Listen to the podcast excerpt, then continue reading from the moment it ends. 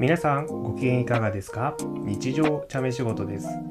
この番組は日本茶の楽しみ方効能歴史などに関する物事を分かりやすくできるだけポジティブに紹介したくさんの人に日本茶の魅力と喫茶文化の理解を深めてもらうことを目的に配信する教養型ポッドキャストです。私は大分県大分市のちょっと南側にある豊後大野市のお茶農家ティーガーデン田中の白折です。第4回ですが今回から回数の読み方をお茶ラジオっぽく煎じるの煎目で数えていきたいと思います。というわけで改めまして今回は4戦目。今回のテーマは基本的なお茶の入れ方です。急須で入れるお茶の標準的な入れ方を今回は紹介したいと思います。標準的な入れ方といってもどんなお茶を入れるかによって当然変わります。そこで 100g800 円から1000円くらいの普通煎茶。玉露などの上級茶。番茶やほうじ茶。この3種類の標準的な入れ方を伝えた後でなんでそういう入れ方をするのかお茶の持つ成分の特徴を交えて解説していきたいと思います。まずは普通煎茶です。100g800 円から1000円というと高いと思われる方もいるかと思いますが作ってる側からするとその辺りの金額が一番お値打ち品だと思います。まず一番売りたい価格帯なので一番美味しく重点的に作っているからです。それに基本的には3戦目以降も飲めますのでいっぱい換算だとほんの一手間でより美味しいお茶がペットボトルのお茶を買うより格安で飲むことができると思います。まず湯飲み1杯分を入れると想定してお話しします。まず準備物。湯飲みと急須。普通煎茶。3g これはおおよそティースプーンで1杯分になります。最後に沸騰させてカルキ臭を飛ばしたお湯 100cc 早速標準的な入れ方です。最初に空の急須に熱湯を入れます。急須に注いだお湯を湯飲みに移して余ったお湯は捨てます。空になった急須に茶葉 3g を投入します。湯飲みのお湯が出る湯気がまっすぐではなくゆらゆらっとしてきたら急須にお湯を戻して1分間待ちます。この時急須の蓋を開けたままにして放置します。1分経ったら湯飲みにゆっくり移して出来上がりです。急須をゆすったりせずに優しく入れることを心がけましょう。2戦目以降は熱湯をそのまま入れてすぐに湯飲みに注いでください。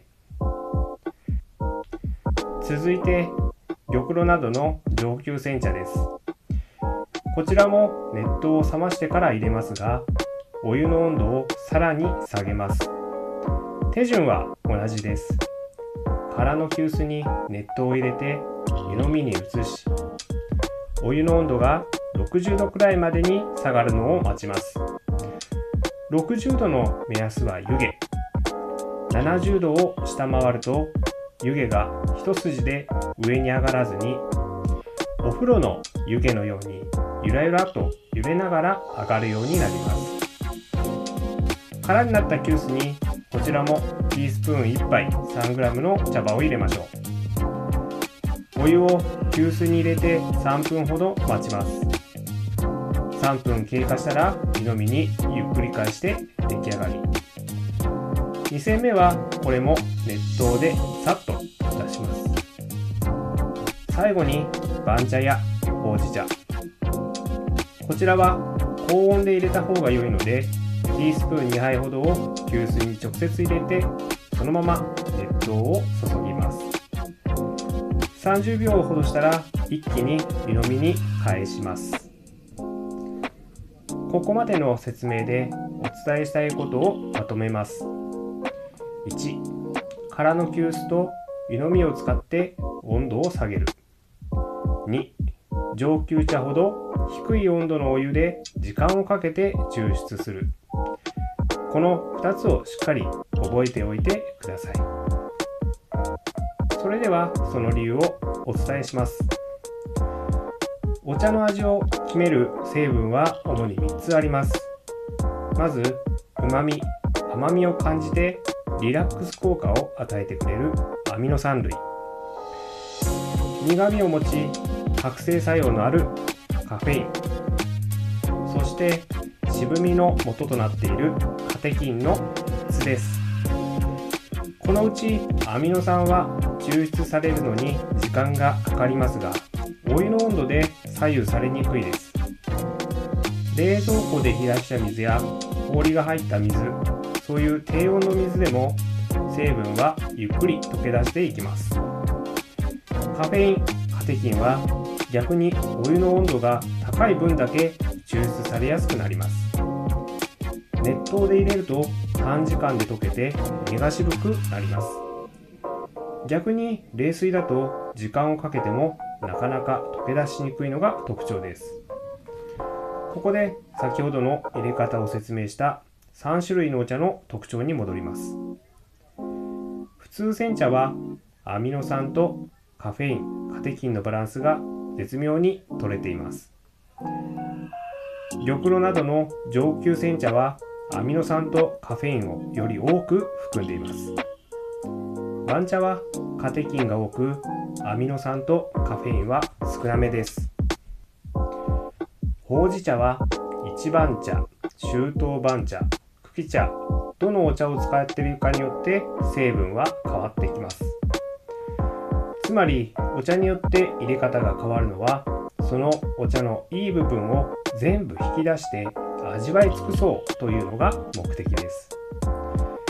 まず普通煎茶はやや低温でゆっくり入れることで焙煎した香りを楽しみつつ旨味を1煎目で味わい熱湯の2煎目で苦味渋みを全部引き出し旨味の残る口の中をすっきりさせます。玉露などの上級煎茶はとにかくその濃厚な旨味を他のカフェインやカテキンで邪魔されないようじっくり引き出して味わい尽くします。番茶は渋みを効かしたさっぱりした味わいを楽しみたいので熱湯でさっと入れる方が向いています。長時間入れると身が渋みが強くなりすぎます。ほうじ茶も番茶と同じ入れ方なのは焙煎した香り。ほうじかという香ばしさをより引き出したいのでより高い温度で出す方が香りが出やすいからです。このように入れ方には茶種によって向き不向きがあります。ただし今回は標準的な入れ方をお伝えしただけでこれが正解というわけではありません。どんな入れ方であっても飲む人がそれを楽しむのであればそれはそれで正しいのだと思います。お茶の標準的な入れ方楽しみ方をさらに深く学びたい方はスタジオタッククリエイティブから出版されている日本茶の辞典という本をご参照ください。写真が多くてとてもわかりやすく解説されていておすすめのお茶本です。今回はここまでにしておきます。次回5戦目は美味しいお茶の入れ方応用編をお送りします。それでは皆さんごきげんよう。チャオ。